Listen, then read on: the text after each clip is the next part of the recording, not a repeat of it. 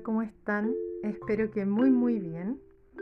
Yo pasaba por aquí para contarles una, una mini historia, en realidad de una escena que vi en un documental de vida salvaje. Y esta escena comienza con un, una especie de puma que estaba ubicado cerca de las montañas del Himalaya. Entonces es un puma escalador o un chita escalador, creo que es el nombre más correcto. Entonces en esos lugares con montañas tan empinadas, tan altas, sin valles, los únicos animales que hay, además de aves, este chita, son las cabras. Unas cabras que escalan unas pendientes totalmente verticales, son impresionantes. Entonces, en este hábitat estaba esta chita, mujer, que mm, estaba muriéndose de hambre. Hace mucho rato no pasaban cabras, hace semanas, y ella estaba ahí al pendiente de ver qué pasaba o qué se aproximaba, que podía oler. Y entonces estaba en un momento, estaba en una roca, simplemente mirando, esperando, a ver si algo ocurría. Y entonces de pronto ve a una cabra. Y a esta cabra, para atraparla, debía saltar de una punta hacia otra cerca de unos 20 metros. Entonces, obviamente, la chita retrocedió, miró el lugar, vio a la cabra, se seguía escondiendo para que la cabra no la notara porque efectivamente la cabra estaba muy distraída. Y ese era un salto muy peligroso de todas maneras porque ella no tenía mucho espacio para poder impulsarse y correr lo suficiente para poder atravesar estos 20 metros que la separaban de su presa. Pero bueno, o se moría esperando de hambre o se moría en el intento. Y la chita escogió vivir. Y eso significaba intentarlo. Aunque eso fuera a terminar en la muerte. Y entonces retrocedió la distancia que tenía disponible. Corrió, corrió, corrió lo suficientemente fuerte hasta que saltó y pudo alcanzar y atrapar a la cabra mordiéndole el cuello. Cuando atrapa a la cabra y le muerde el cuello, se deslizan unas piedras y entonces caen con la cabra alrededor de unos 60 metros. 60 metros. Se golpean con la cabra en algunos picos de roca que estaban sobresalientes. Seguían cayendo, seguían cayendo hasta que llegan a una roca plana esta chita nunca soltó a la cabra. Durante toda la caída nunca la soltó.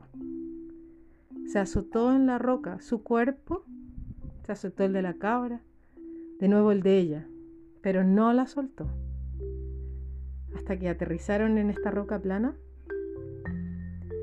y entonces ella se incorpora sobre sus cuatro patas y tenía una lesionada era algo, no se veía muy bien si era o la pata o la cadera o algo así.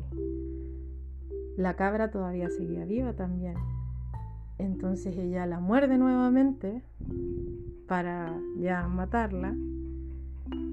Y cuando ve que aún así con esta cadera o esta pata dañada podía seguir caminando, toma a la cabra por el cuello y se la lleva a su guarida en donde mm, se queda y se mantiene allí hasta tres semanas después, que es cuando se le vuelve a ver salir de su guarida, de su cueva, eh, repuesta, animada, sin ninguna secuela de ese accidente, de esa caída de 60 metros. Y cuando yo la vi hacer eso y cuando vi toda esta escena, y esta caída emocionante, pero también que me daba mucho susto porque me encantan los felinos y yo decía, no, ¿qué, le va a pasar? O se volvió a golpear, etcétera, qué miedo. Cuando la vi así como, como viva, ella hizo lo que tenía que hacer, lo que como que se me hizo un clic de eso es vivir, arriesgarse, saltar, no soltar tu meta, proveerte a ti misma lo que necesitas, ir por eso. Y ya está. Lo seguro puede traer una tranquilidad momentánea, pero ¿qué trae después? ¿Qué hay después de eso? Em, bueno, fue una escena maravillosa y, y eso es lo que quería compartir. Como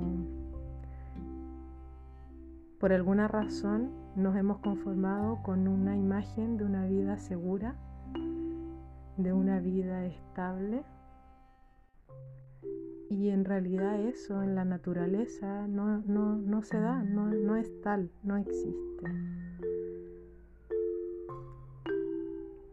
Nadie puede ofrecerle garantías de nada a nadie. Y es genial porque te hace mover hacia donde tú quieres, por lo que tú quieres. Con pasión, con miedo, con riesgo, con lo que, con lo que sea. Obviamente puedes estudiar tus movimientos, pero moverte. No estudiarlos para detenerte o para frenarte. O al menos no siempre. Espero hayan disfrutado, que les haya gustado y que les haya hecho sentido de alguna manera. Les mando un abrazo muy muy grande y un besito.